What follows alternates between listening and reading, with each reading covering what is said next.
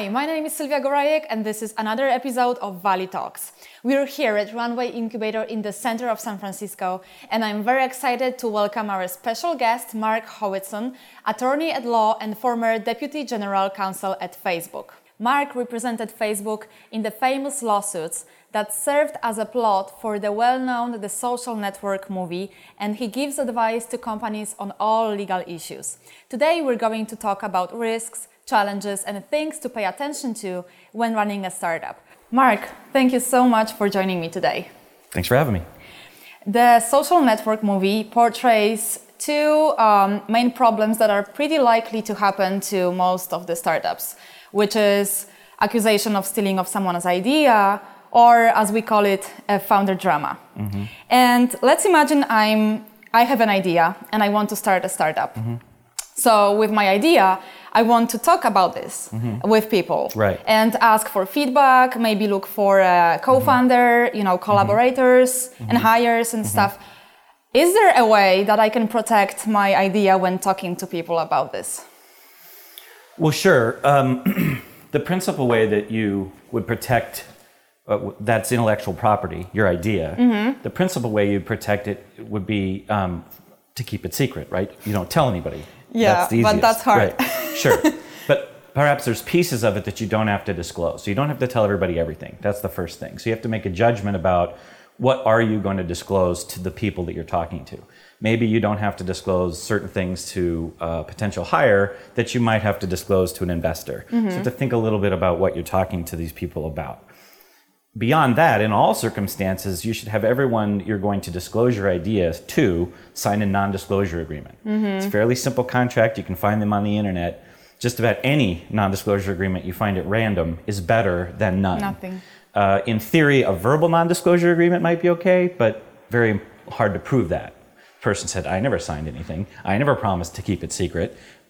That's the issue, right? So what you want to try to do is use a non-disclosure agreement.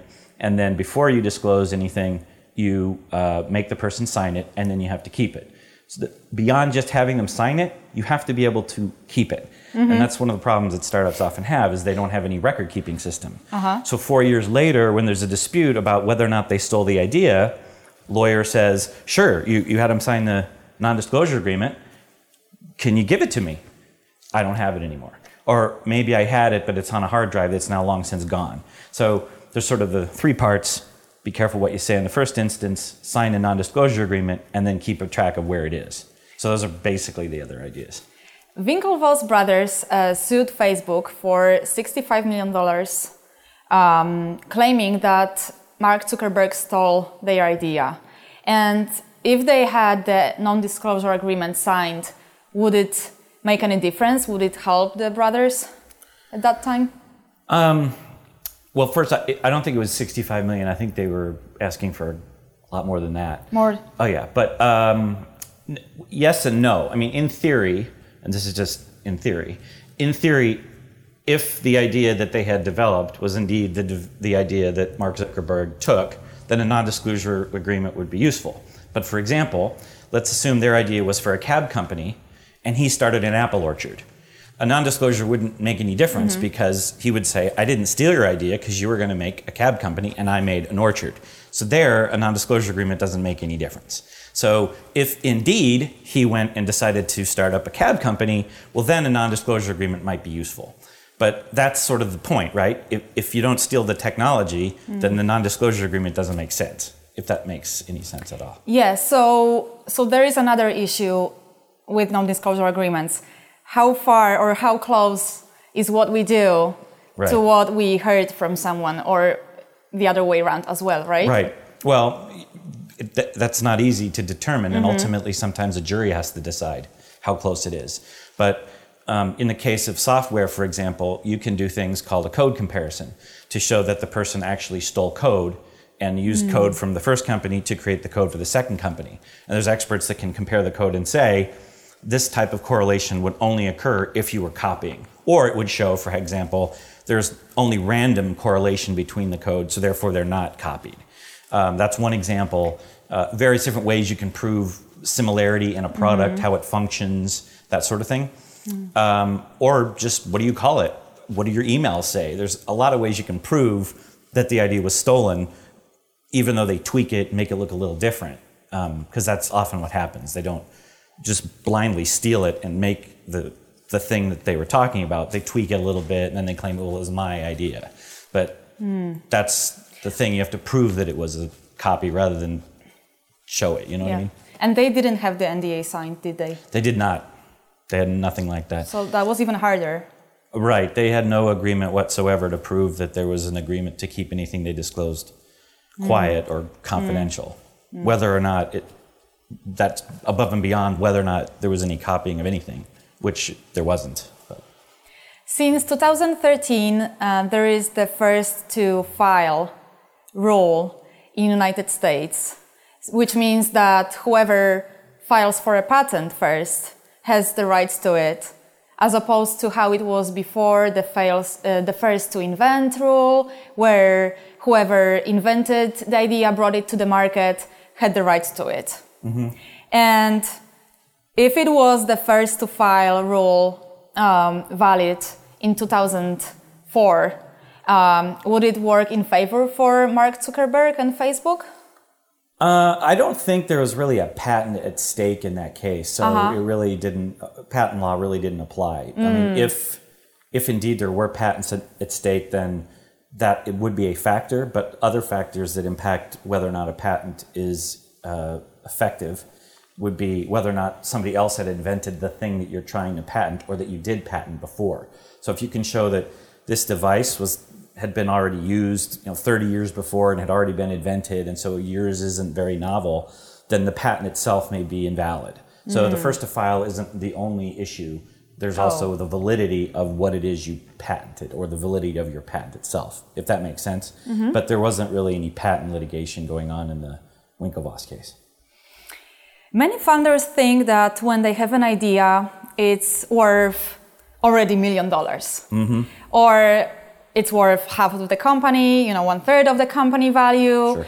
whereas experts and, you know, the industry says it's actually worth maybe one percent. Right. What is your view on that? All depends on the quality of the thing that you're talking about. Mm. So if I invented cold fusion, that's worth an enormous amount, right? Mm, right. If it, it was scientific invention. Yeah. Imagine I invented the actual cold fusion and it worked. That's an enormous invention for the entire of humankind. Mm-hmm. So that's going to be very valuable. Uh, if I invented a new shoe, that's probably not that great, or a new way to lick a stamp.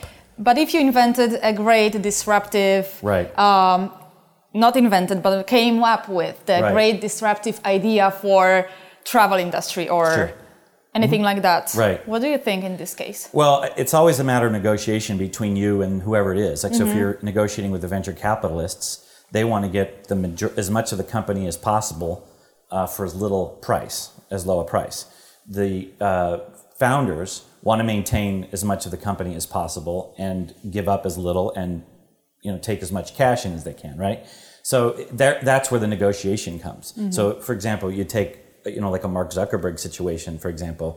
His uh, Facebook invention was enormously popular, and he had the leverage to demand terms that another uh, founder may not have because their invention is not that exciting. Now, uh, the example of the travel industry is no different than any other industry. It's a question of, is it that good that I can negotiate for better terms mm. during a financing?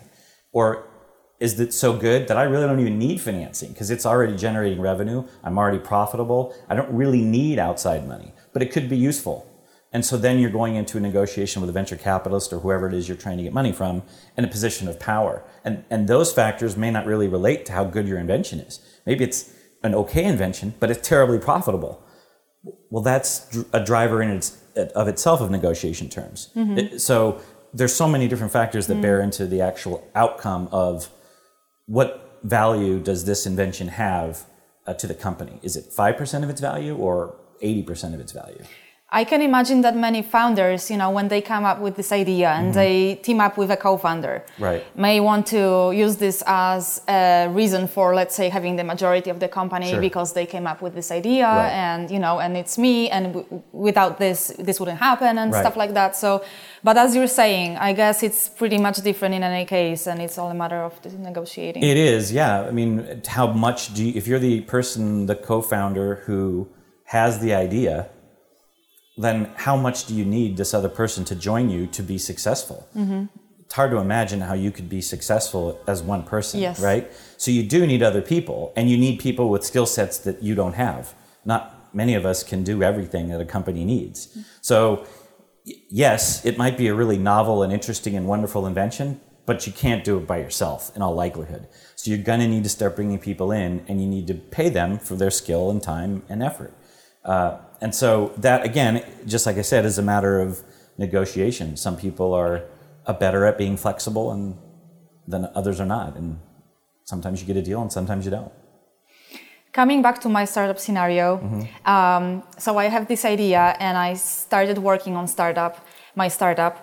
And if, whether it's just me or maybe even a couple of people in the company, I often need help. And people offer help, mm-hmm. like my friends, you know, friends of friends. Sure. Uh, And they offer help for free. Sure. Uh, with some small tasks, sometimes with brainstorming different sure. things. And is there any threat in this situation when someone helps me with, you know, even some marketing communication on brainstorming mm-hmm. and stuff that, although they do it for free right now, mm-hmm. they want to claim so, some um, um, paying back when the company sure. grows? Uh, yes, so there's two issues. The first one is in the state of California, there really is no such thing as free. You can't have somebody provide services for free. Mm. You have to pay them wages. Uh, it would be illegal to, to do otherwise. Even small tasks? Even small tasks. Okay. The labor code is written so that you must pay everyone for the work they do, ex- and, except for two very narrow exceptions. So that's the first thing. I would say in startup world, that rule is honored more in the breach. Nobody seems to follow that rule, but that's the first theoretical issue. The second issue becomes, uh, you know, if you hire somebody and they help create some of what you built. For example, let's you have a great idea for a website, and you hire somebody to help code the website. Well, you want to make sure you document with that person who owns that work, and you want to say the company owns the work that they create, and you want an agreement to say that, because if you don't, they can claim, look, I was just hired to come in and do this, but the understanding was that I owned what I created. I was just going to let you use it. Mm. So you might have a license to use what I wrote, but I own it and I can go sell it and you can't stop me. Hmm. So that's the problem. You want, like the non-disclosure agreement, the agreement that you often have people who perform services for you, it's um, you know, people call it different things, but I call it a proprietary information agreement. It's like a non-disclosure, but it also adds in language that relates to who owns the intellectual property that the person creates while they're working for you. That's what it does. And it makes it clear that the company owns the intellectual property, not the individual. But so we, sometimes they want to own it, or you want to let them keep whatever mm. they create, so that would be different. But yeah. in most cases, that's another agreement you can often find online, and even a randomly picked proprietary information agreement would be better than nothing. So uh, I would still think you should have a lawyer help you with that sort of thing, but if you just can't, then find one on the internet and use it. Um, but that's how you typically do it. You delineate it that way. What yes. what to do when people approach you and they say, you know what, I think if you did this differently in this and that way, that would be better. So they just stop you randomly and you yeah. offer that.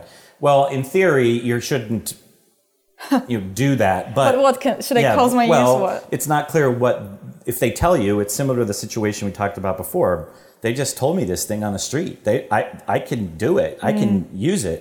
Now the problem might be that they say, "Well, that's true. I told you about this idea, and you can use it, but so can I." So the person who came up with this great idea on the street and tells you about this great idea, and you use it, well, now they can do it too. So they can also use the idea. Like mm-hmm. it's not exclusively yours. So that's sort of the problem. I mean, if somebody wants to come and tell me the next idea on how to make cold fusion and I go do it, well, that's too bad for them. They shouldn't have told me their great idea for yeah, cold fusion. But I mean, what if they threaten you that if you don't hire them or pay them money, um, they are going to sue you? Well, uh, one of the beautiful and problematic things about uh, the United States is people sue each other constantly. So mm-hmm. you just think, well, okay, okay deal go with ahead it. and okay. we're going to have to work it out. But if somebody gave me an idea, told me something without any kind of agreement to keep it secret, I don't have to keep it secret. Mm. I can use it. Now, again, they can maybe go use it too. Yes. I can't stop them from using it. But I mean, I heard of situations where mm-hmm. people even threaten the others. Sure. That, like, people threaten each other all the time. Uh-huh. That doesn't make them right. And I'm not used to it yet. Yeah, it's just, okay, threaten. You know, it happens. That's why, you know, people, we have a lot of lawyers in this country. Mm. Yeah. Yeah. I have a roof over my head because of all those threats. So let's say I found a co-founder mm-hmm. and, you know, it works really great. We understand each other. We're starting to work on the uh, product, you know, the right. business and everything. And oftentimes founders are so into their startup that they really um, don't pay enough attention to the legal things. Right. That's so common. Right. And they feel like, okay, let's do, we can do this next week or next month. We sure. don't have money for this. Mm-hmm. Obviously, this is not the best situation, uh, right. uh, you know, legal-wise. Mm-hmm. And what would you say is the most necessary thing to do and pay attention to before you start working on anything together? Uh, well, I think if you can just get a basic understanding and put it on paper somehow, that's mm-hmm. sort of the best start. What's the basic idea of what we're doing? Is this fifty-fifty? Am I am I seventy-thirty? What is the deal? And what are you contributing? And what am I contributing? And how are we going to do this?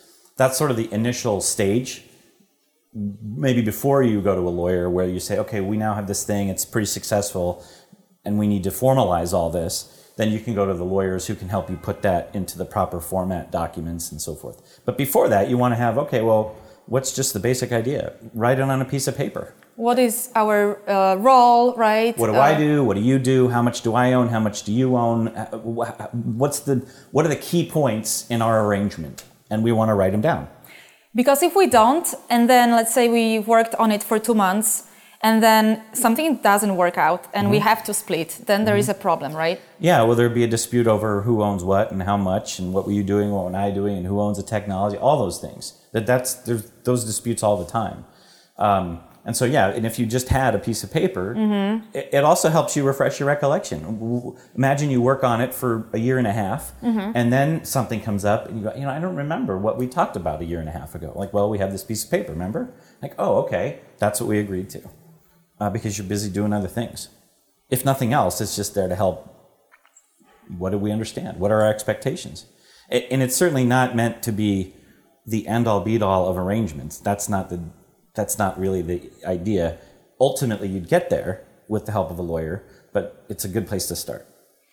And if I start working on this uh, business with my co-founder, and it's been a couple months, and we have to split, we didn't even, you know, sign any any any legal documents, like professional documents. Mm-hmm. Um, how I'm thinking whether vesting would also be as important thing to sign as early as possible, so that when someone leaves, it's fairly clear mm-hmm. how much of shares they already vested and they own, instead of like, okay, what's what's your ownership in this?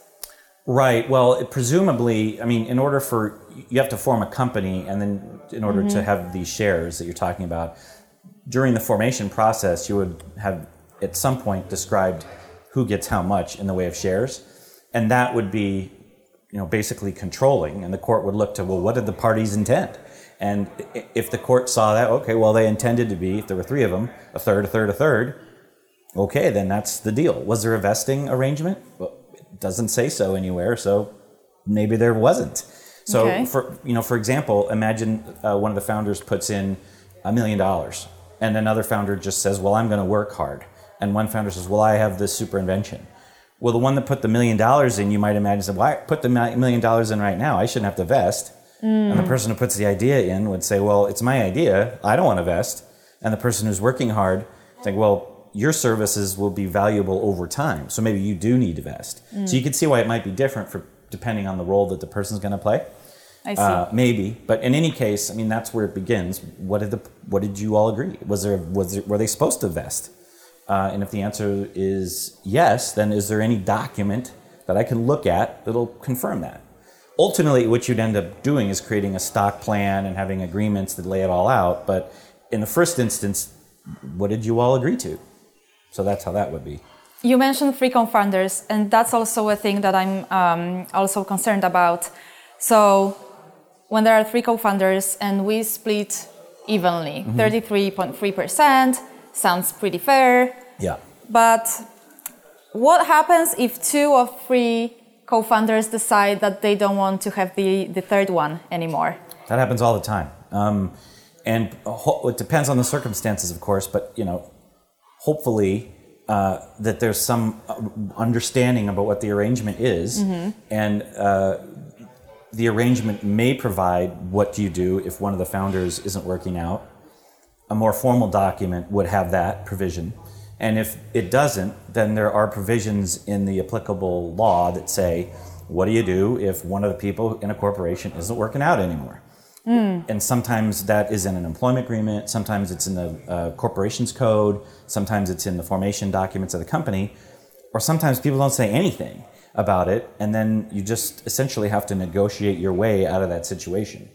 Understanding that if you don't get to a resolution, the next step would be go to court and let the judge help figure out who gets what and how do we divide all this up between the three of us. I mean, I don't... think offhand of many successful three-person startup mm. situations. There just aren't. Oh. I mean, do you think of any? I don't. And Google's too. Well, yes. You know. I know some that, yeah, it, there were some troubles along the way. Yeah, well, sure. I mean, that's the majority by, by far in my experience is that when you have three co-founders, eventually one doesn't work out. Maybe it's because they don't get, get tired of the work or it, whatever, but...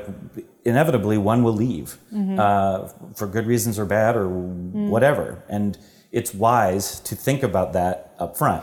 Yes. But, you know, no one really does. Yeah, but are there any standards in the uh, forming the reason why one of the co-founders would need to be fired? Uh, well, yes. So in the state of California, uh, everyone's presumed to be at will, and at, which means you can be fired at any time for any reason. Unless there's something new, some legal reason why they can't be fired. So, for example, you can't say, well, I don't like the, that founder and I want to fire him because uh, he's over forty. Mm-hmm. Or uh, what, one of those other protected classes, you know. Uh, you know there, there's illegal reasons. You can't fire people for illegal reasons. But in general, the person's at will. And unless there's an agreement to the contrary and they're just an employee, the company has the right to say you need to leave. Not working here anymore. Because I heard of some agreements where... It was clearly, as you know, it was clearly saying that unless it's a major, um, unless it's a major problem to the company that this person is causing, you know, not working, right. not doing their um, tasks, or or just being, you know, having some criminal situation. Sure. It's it's only these cases that the co-founders can fire the other one. Is it pretty common here, or? Well, so there would be two things. One is like, and it's not uncommon at all in an employment arrangement for the executives, the senior people at mm. a startup that have a provision in their employment agreement that says they can only be fired for cause. And what you just described. That's common be, or not common? Uh, it's pretty typical. Common, I wouldn't yeah. say it's every agreement, but yeah. it's not uncommon to have the first people have a provision that says mm-hmm. you can't fire me unless you have cause. And cause can be defined as I commit a crime, I steal from the company, those sorts of things. And if you fire me without cause, then you owe me this, which would be, you know, six months of severance, investing acceleration, and that mm. sort of thing. Now, sometimes you'd have an agreement that you can't fire me at all unless you have cause. Okay. Well, then it's just a matter of, well, what is the price of the breach of contract? So if you're the employee and I'm the company and you have a provision that says you can only be fired for cause, and I walk in and I say you're fired. Okay, well, now I've breached the contract. Okay, what are your damages? What is it going to cost you as a result of my decision to fire you? What's it going to cost you to find another job? You know, that is essentially mm. the price that the company has to pay for that breach. Yeah. Uh, but most of the time, if you see that language, it relates to uh, you can only fire me with cause. Cause is defined, and then there's usually a built-in sort of formula for what severance, if you will, I get mm-hmm. if uh, if I get fired without cause.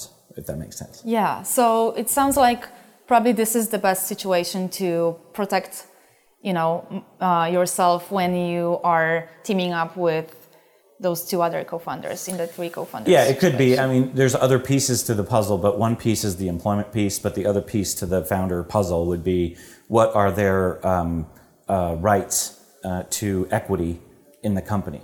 So, for example, if all mm. three of a, if three people form a company together, and they're all all three of us sort of thought up this great idea, we put the idea in the company. Well, there should be an agreement about what happens if I end up getting kicked out or I want to leave. Mm. What is the deal if I want to leave? Like, what happens to my ownership interest in the idea that the company is founded around? And you want that specified in the agreement, and that's not uncommon. Uh, when you start a, a company, that you have some sort of agreement with the founders about yeah. who gets what in the yeah. event one of them leaves. Okay. Normally, I thought it says that whatever you bring to the company and you work on during being in the company, it's all done. It's all in the company. Isn't it like this? Uh, yeah, that would typically be what happens. Mm-hmm. Yeah, and they would get, you know, some ownership interest in the company yeah. as a result of putting in the idea or whatever it is they put in. Mm-hmm. Sometimes it's capital, mm. you know, but yeah, and they would presumably maintain some ownership rights, but n- not necessarily. One of the ways to take away power from someone in the company, mm-hmm. um, to what I understand, is to issue more shares mm. and allocate them to everyone else, and not only not to that person. Mm-hmm. And uh, that was also one of the accusations or or the main accusation that um, Eduardo Severin had towards uh, mm-hmm. Mark Zuckerberg right. and Facebook, that uh, that this is what happened. And is this a real threat uh, to founders, that the other founders would do something like this? And probably this is mostly the threat that may happen to those that have the smaller amount in the company. Yeah. Is it so? Well, there's a lot of different laws that sort of apply to the situation. You're, as the majority shareholder or the large shareholders, really aren't supposed to gang up on the minority shareholders. Mm-hmm. That's a general principle, right? So you can't have the right, so, but that would be an but example. But they are not supposed to. But is it legal or not? Uh, generally, well, it's not exactly that simple. So, for example, let's imagine that the company says we need to get financing. If we don't get money in, we're going to f- close. Mm-hmm. So they go, all right, well, we have to make a decision as a board of directors of the company to take money in. And if we take money in, we're going to have to give equity out, mm-hmm. and that's going to dilute everybody, mm-hmm. right? So as long as everybody is equally and fairly diluted, so to speak, then that's okay. Yeah. But you can't do it in such a way that targets that minority shareholder. You can't do that. You mean it's illegal? Uh, yeah, in general, you can't intentionally try to dilute and right. target uh, individuals. But the allegation that Mister Severin made was slightly different. He was saying that, uh, you know, he was fraudulently induced to sign an agreement because mm-hmm. he wasn't told about all the different dilution situations that were going to happen at the company immediately after, after. signing this agreement. Right, right. Now, the, that issue was never resolved by the court to determine whether or not he was right or uh-huh. Facebook was right. So we'll never know. But yeah. um, but you know, that's just how it works. The person who is the minority shareholder would claim, what you did to me was illegal, and the majority's shareholders say, well, we were just acting in the best interest of the company, and we all got hurt, and maybe you got hurt a little differently because you're you're a minority shareholder, but we all had to take in the money, otherwise mm. the company would fold, or we had to make this decision or that decision. So there's a lot more dispute about what was going on than it seems. But in just a general principle, the majority shareholders can't gang up on the minority. Yeah, and also even the mi- mi- minority shareholder um, needs to sign documents that are um, that are agreeing to um, uh, the is- issue of shares. Um, Do they need to be aware of it? They don't necessarily have to agree to it, but they mm-hmm. might be obligated. But they might be um, aware of meetings, board meetings, and shareholders meetings that relate to um, yes. material changes at the company. Mm-hmm. So um, they may.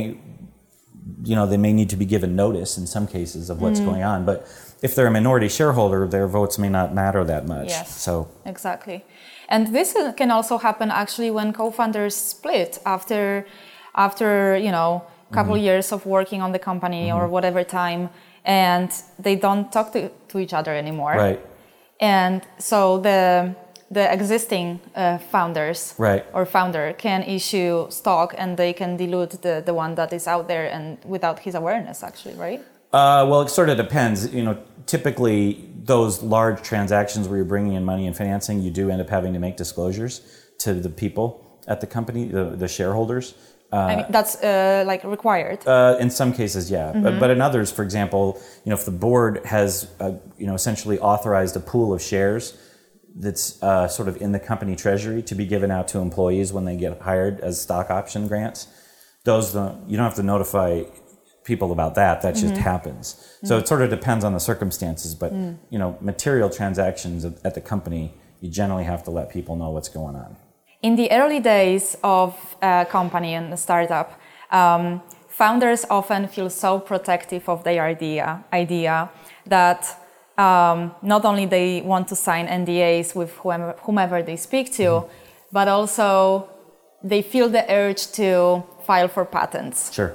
fairly early, mm-hmm. where when they don't really have, you know, budgets for it and stuff like that. Right. They still still spend money on it, thinking that when they do this, they can protect themselves that the competitors wouldn't introduce this product mm-hmm. or the idea, or if right. they do, they would they would need to stop, uh, quickly stop mm-hmm. doing this because mm-hmm. they filed the patent, right? Right. Right. But isn't it in real life that those patents are actually mostly helpful only when you end up in court? That you can't stop someone to be doing this unless, you know, you really go to the court and you sue each other and and things like that. Not necessarily. Um, what what what can happen is, uh, you know, you you have this great idea and it is patentable and you patent it, mm-hmm. right? And then someone, it turns out, is doing the same, the same thing. Yeah, like with, you know, right. software apps, this happens sure. all the time. That's super easy to... Sure. And so what typically happens is if I'm the patent holder, I send a letter to the person who's doing the thing okay. that I I patented, and I say, hey, I noticed you're doing the thing that I patented. Either knock it off, or I can negotiate a royalty or a fee so you can pay me for the right to mm. use my patent. That's what happens a lot. Okay. And so there's some people that are just... They own patents and they collect fees from the people who want to do what their mm. patent protects. So that's how patents work. It's like, I have a monopoly on this thing.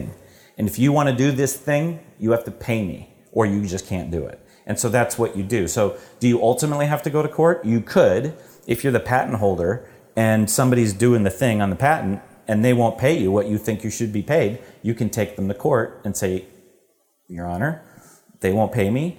I want you to make them pay me. Mm. Or they're not offering to pay me what's fair. Make them pay me what's fair. But I would say majority of uh, cases get resolved. They don't necessarily end up in court. Mm-hmm. But it's a fairly common thing. You know, if you have a patent on something, you, you have to pay for a royalty. Mm. If you want to use something that's patented, you have to pay to use it or do it differently. Yeah.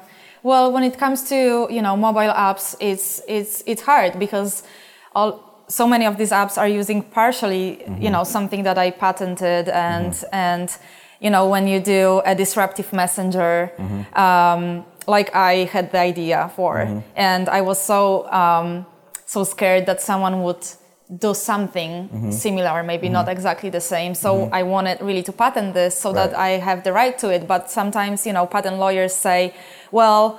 You are, it's it's good that you want to file a patent, but actually you're not protected so that no one else can do something similar to right. what you're doing. Right. If they could tweak it in such a way that just a minor change yeah. in how you do it is no longer covered by the patent anymore. Mm. But that's where it gets expensive. Then you have to revisit the patent and expand it and modify different things so that it's trying to cover different ways of doing the same thing. Yeah, so, you know, there is this question whether to file for the patent when you're so young and, you know, you don't have any budget, or whether wait uh, wait a longer time because it, you know, it protects you, but not really, you know, in the way probably that you would want. And right. Well, that's yeah, exactly right. The dilemma that n- no one has the right answer to. Nope. You just have to make your business decision about what you think is right. Yeah. And that would might be the first time you make that business decision, but if the company keeps going, you're going to have to keep making it. Yeah. So. All right. Um, in the end, Mark, I need to ask you, uh, how close uh, was the Social Network movie to the facts that were really uh, happening uh, when it comes to forming Facebook and when it comes to the lawsuits that were taking place? Uh, my opinion is it was a really nice, funny piece of fiction. Uh-huh. Uh, I agree with what Mark Zuckerberg said, that they got his uh, clothing right, and just about everything else was fictionalized and amusing. Oh, really? Uh, yeah. No, I don't uh, feel like there's a heck of a lot of similarity to the reality that I became aware of. But uh-huh. It was an amusing movie. Because there was also you in the movie as well, uh, uh, portrayed. How do you see yourself? I don't know if I'm in the movie okay. uh, at all, really, no. They, they fictionalized pretty much everything in that, uh, but it was a fun movie. I enjoyed watching it. I think I've watched it a couple times. Uh-huh. But, uh, well, me too. It's for uh, Hollywood. It doesn't really work that way. Uh-huh. So. And when it comes to the information on the internet, that's also something not really close to what was no, real. No, I would, I, you know, there's so much information in the internet that's just just bullshit. So uh-huh. very little do I read that I actually give a lot of credibility mm. to. But Mark is not fighting with this. Oh, I don't think he... He bothers. What he says, and I believe him completely, is he doesn't focus on it anymore. Uh-huh. He didn't focus on it that much then. His job is to innovate and build this company, and that takes an enormous amount of time and attention, I'm sure. I don't, mm-hmm. I don't doubt him at all when he says, I don't really focus on that. And plus, the stuff with the Winklevoss case has been, you know, years in the past. And mm-hmm. still, you know, these are things that happen, right? They may not really happen this way to Mark and Facebook, right. But they are pretty common, I think. The disputes and the situations yeah. that the Facebook faced are not terribly unusual. They were just magnified by the success of the company. Of course. And the public uh, position that Mark holds mm-hmm. then and now. Mark, thank you so much for joining me today on the show. And I believe that our chat is very useful to many founders out there. Well, thanks for having me. Thanks yeah. very much. Thank you so much. It was a great pleasure. Thanks.